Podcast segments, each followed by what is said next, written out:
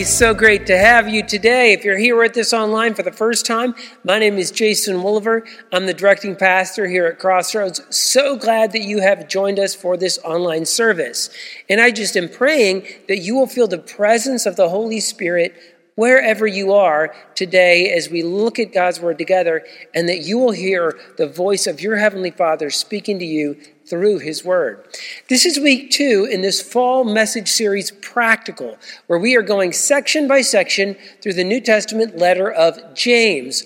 Last week, we looked at just the very first verse and we gave some background information on who the author of this letter is. And it is the half brother of Jesus who converted to faith in Jesus after the resurrection of Jesus when Jesus appeared to him.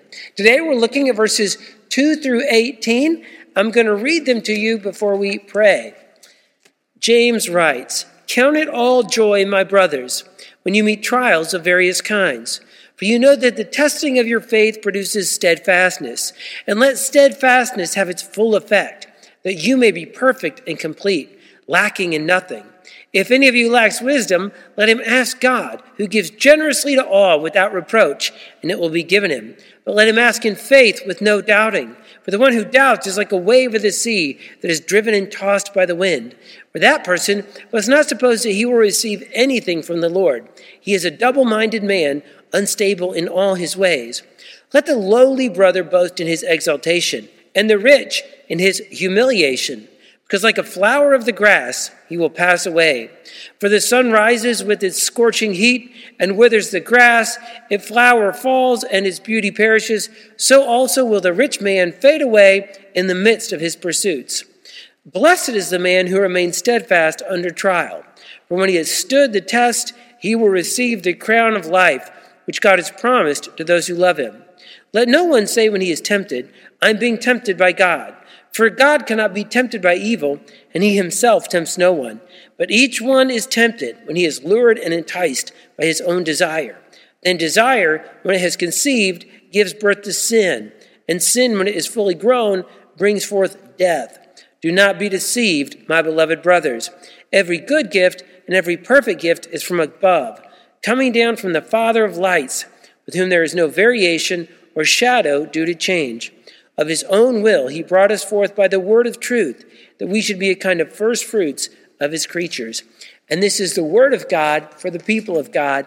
Thanks be to God. Let us pray. Holy Spirit, come. Fill us with your power and your love.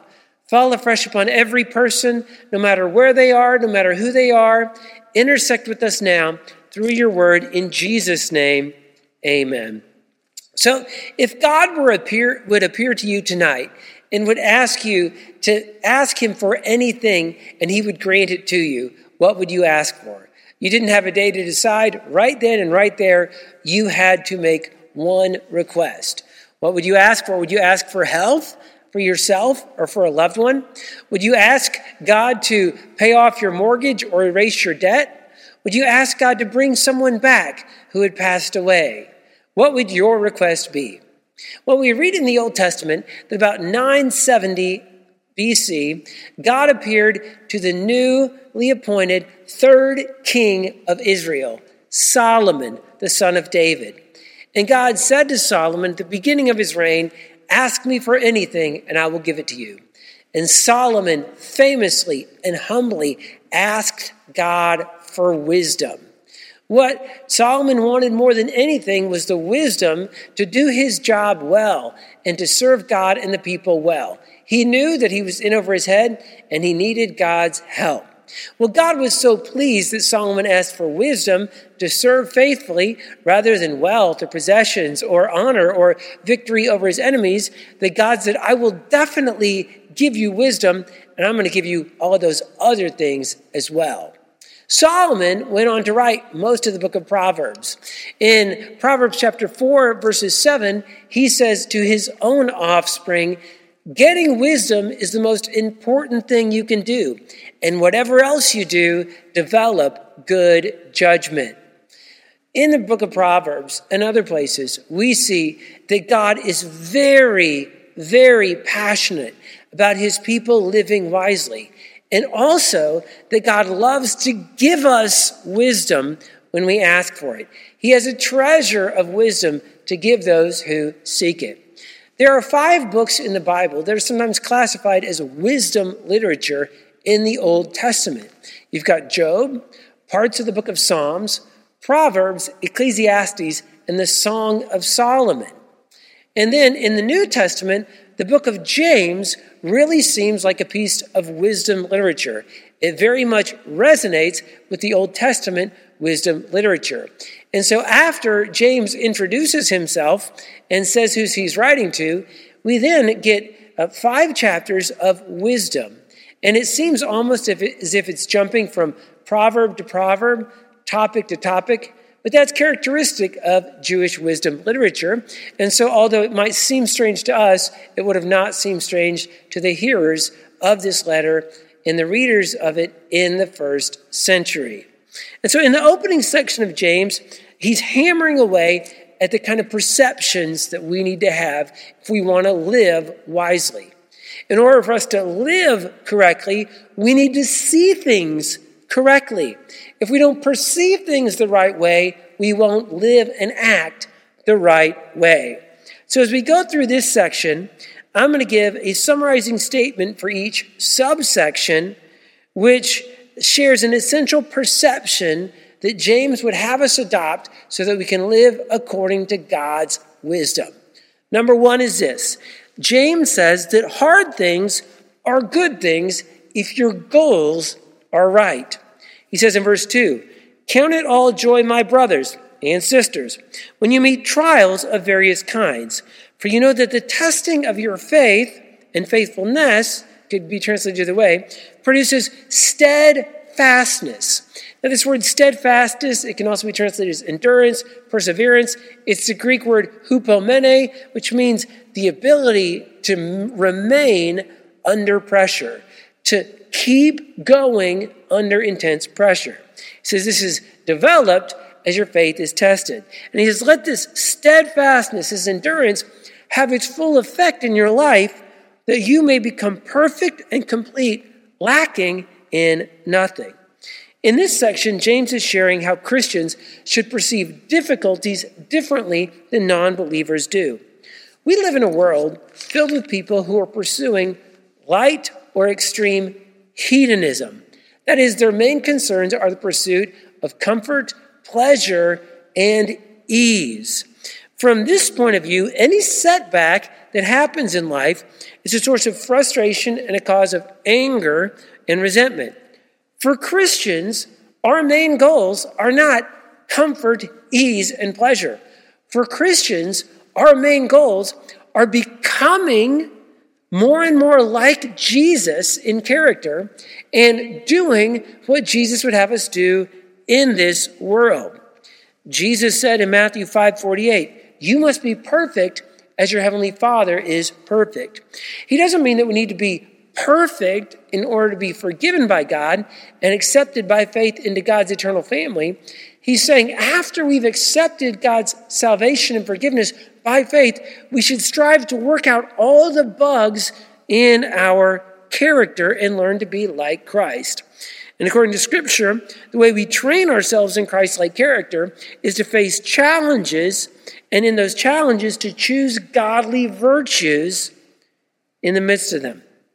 And so, in the challenge that you're in right now, you may need more patience. Well, God doesn't just give you patience to have on reserve for a challenge. You go into a challenge, and that's where you develop the muscles of patience. You need to develop the muscle of love that extends even to your adversaries and difficult people. Well, God doesn't just give you a big reservoir of love for your enemies that you can apply when you need it. No, it's being in situations when you're dealing with unlovely people that you choose to love and you develop the muscle of love. And so, as we train ourselves in this gymnasium of life, we become more like Christ, more fit for our eternal home, and more able to do the work that Christ would have us to do. And so James says, when trials comes of various kinds, rejoice. This is an opportunity for you to work out those character defects and become more like Christ. So congratulations. Whatever you're going through right now, this is the opportunity for you to use prayer and the power of the Holy Spirit to become the person that you know you want to become and need to become by God's grace. Number two, James says, wisdom is always available if you sincerely seek it. Verse 5 If any of you lacks wisdom, let him ask God, who gives generously to all without reproach, and it will be given him. But let him ask in faith with no doubting. For the one who doubts is like a wave of the sea that is driven and tossed by the wind. For that person must not suppose that he will receive anything from the Lord. He is a double minded man, unstable in all of his ways. Now, this passage echoes much of the Old Testament wisdom literature and also the story of Solomon. If a person sincerely is seeking to know how to live the way God wants them to live, God will unequivocally give them the missing wisdom that they need to live that way. But the problem is, James says many people are double minded. That means they kind of want to live God's way, but they also really want to live according to the values of this world. They really want comfort, ease, and pleasure, and they really would like God to just help them achieve those goals. And so James says that such a person is unstable. They're not fully committed one way or the other, and they really shouldn't expect to receive anything from the Lord. If someone is just dabbling in Christianity, they'll never really know the full power that God gives us to live a godly life. They'll never even taste the good life. And so this passage reminds us if we're following Jesus with single mindedness and with full commitment, we should ask and receive God's wisdom and grow in wisdom. And if we're not, we should ask ourselves, why aren't we? Why are we living? Why are we choosing this double minded life where we have one foot in the values of this world and one foot in the camp of Jesus in the kingdom? he would say, Get off the fence. You're not getting the benefit of either. Number three, James says that having less is of great spiritual advantage. Verse 9 Let the lowly or the poor brother boast in his exaltation that is being lifted up, and the rich in his humiliation, because like a flower of the grass he will pass away. For the sun rises with its scorching heat and withers the grass, its flower falls and its beauty perishes. So also will the rich man fade away in the midst of his pursuits. James is fully in line with the teachings of his big brother Jesus when it comes to talking about the pitfalls of wealth and the values of living simply and relying on God. Jesus said, It's easier for a camel to squeeze through the eye of a needle than for a rich person to inherit the kingdom of heaven. He said, No one can serve two masters, for a slave will either hate the one and love the other, or be devoted to the one and despise the other. You cannot serve God in wealth. The Apostle Paul, we looked at what he said about this a few weeks ago. He said, The love of money is a root of all kinds of evil. It's through this craving that some have wandered away from the faith and pierced themselves with many pangs. Now, the gist of what James says in his letter is that believers with less material possessions are in a better place because having less causes them to rely on God more. And the more any person is relying on God day by day, the more they'll see God and the more they'll experience God, and the more they'll experience the abundant life and the contentment that comes directly from God. The rich person, on the other hand, relies on himself. He's made a lot of money. He's stored up a lot of money. So that money, that wealth will absolutely be taken away from him at death. And because in this life, he never felt a need for God, he didn't seek God. And he didn't rely on God. Since he didn't seek God and find God in this life, he'll enter into an eternity without having been reconciled to God, which is the worst of all predicaments.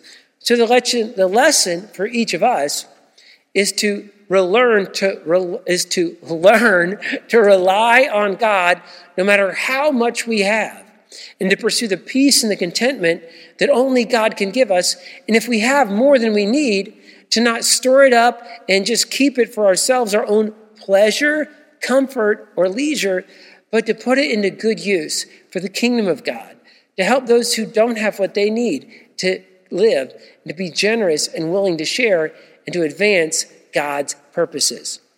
Number four, James says that you must finish the race to get the prize. He says in verse 12, Blessed is the man who remains steadfast under trial, for when he has stood the test, he will receive the crown of life that God has promised to those who love him.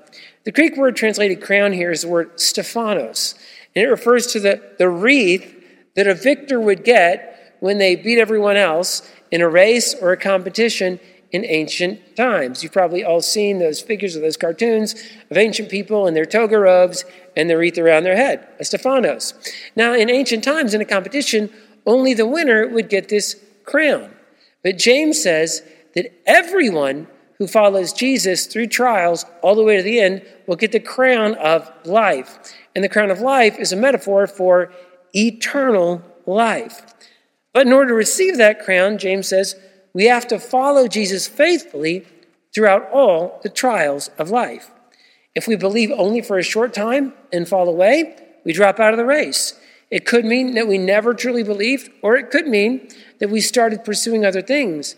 We got led away and we shipwrecked whatever faith we had. But Jesus would say the same thing in Matthew chapter 24, verse 13. The one who perseveres to the end will be saved. Such an important reminder for all of us. Our faith will be tested as we encounter trials in life. It will also be tested when we have an abundance of good things and we don't need to rely upon God. Let us all be assured that everyone who follows Jesus faithfully to the end will inherit eternal life.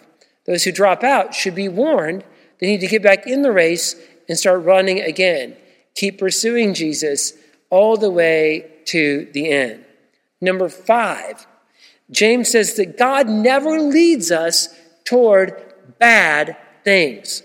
Verse 13, let no one say when he is tempted, I'm being tempted by God. For not, God cannot be tempted by evil, and he himself tempts no one. But each person is tempted when he's lured and enticed by his own desire. Then desire, when it has conceived, gives birth to sin, and sin, when it is fully grown, brings forth death. When our faith is stretched through trials and difficulties, often our willpower feels weakened, and that can make us more susceptible to temptation and falling into sin. And often, people, when they fall into temptation or sin, the first line of defense is to try to find someone else or something else to blame. And sometimes people even try to pin it on God. Now, this text harkens back to the first human beings and the first human sin. God told Adam and Eve, when he first created them, that they were free to eat from any of the fruit of the trees in the garden. But the tree of the knowledge of good and evil, they should not eat, for when they ate it, they would introduce death and suffering into this world. Well, they ate it. So God went to confront them. And he asked, Adam, why did you do this? Why did you eat the fruit? I told you not to eat. And Adam said, Whoa, whoa, whoa. Why are you looking at me? That woman, she's the one that gave me the fruit to eat. And by the way, she's the one that you put here in the garden. In other words, hey, it's definitely not my fault.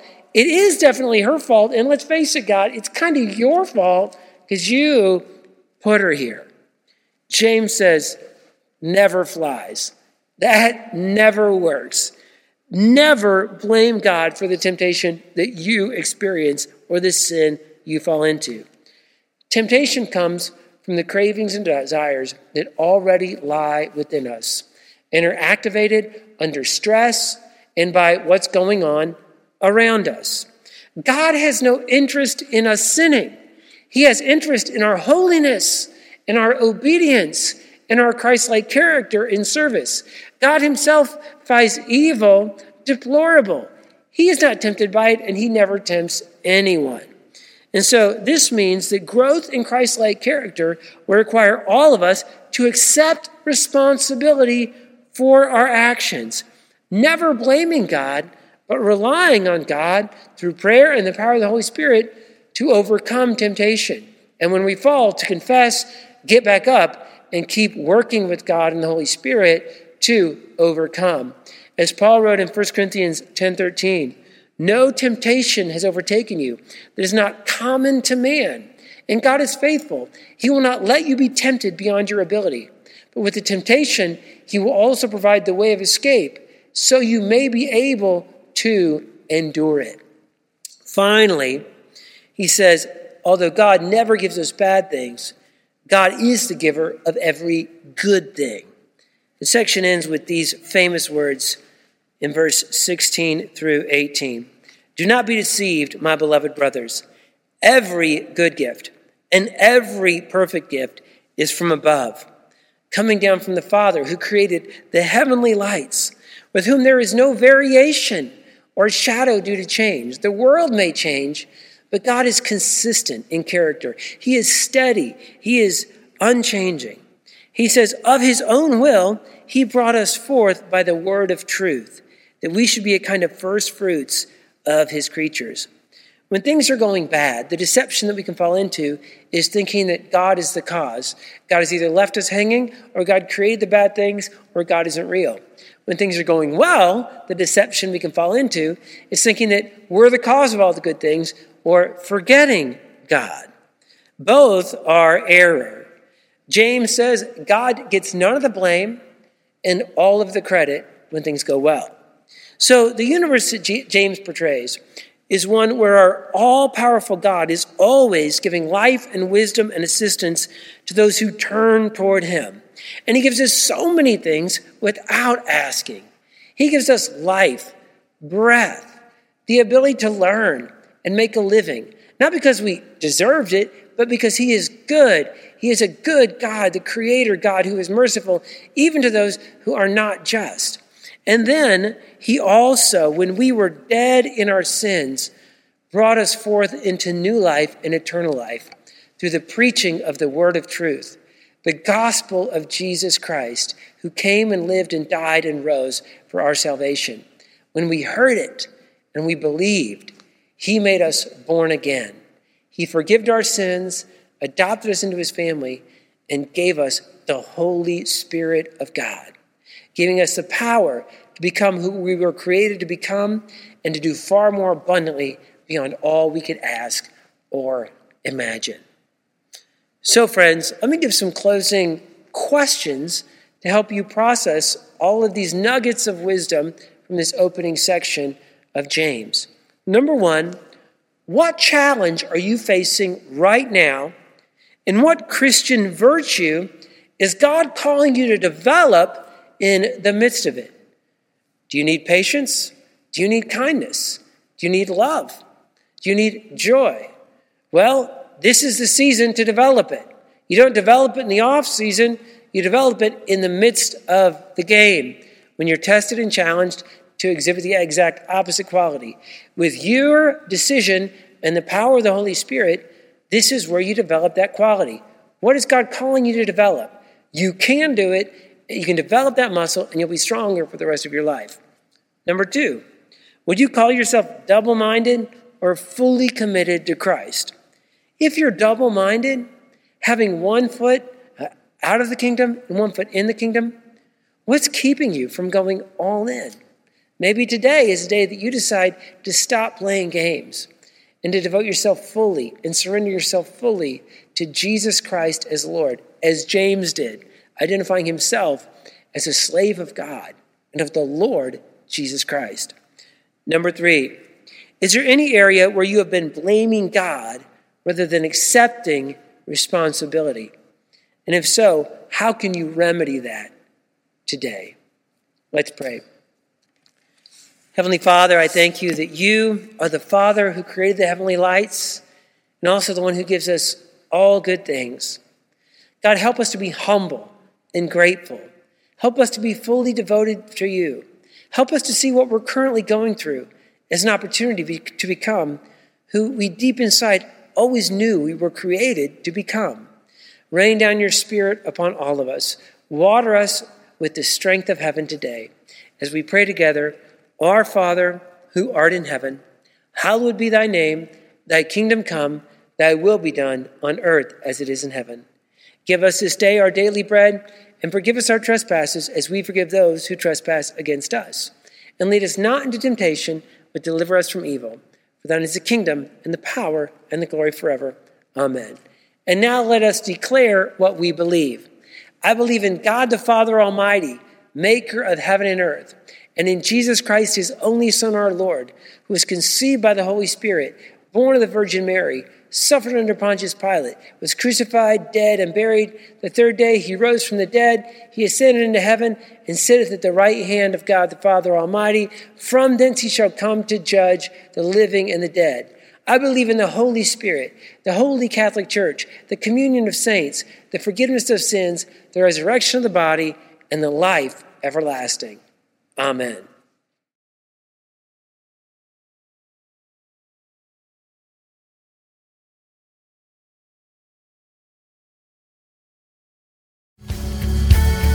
Thank you for listening to our podcast. Be sure to subscribe so that you can be notified of our most recent content. If you have any comments or questions for us, feel free to jump over to WashingtonCrossroads.com. Thank you again and have a great week.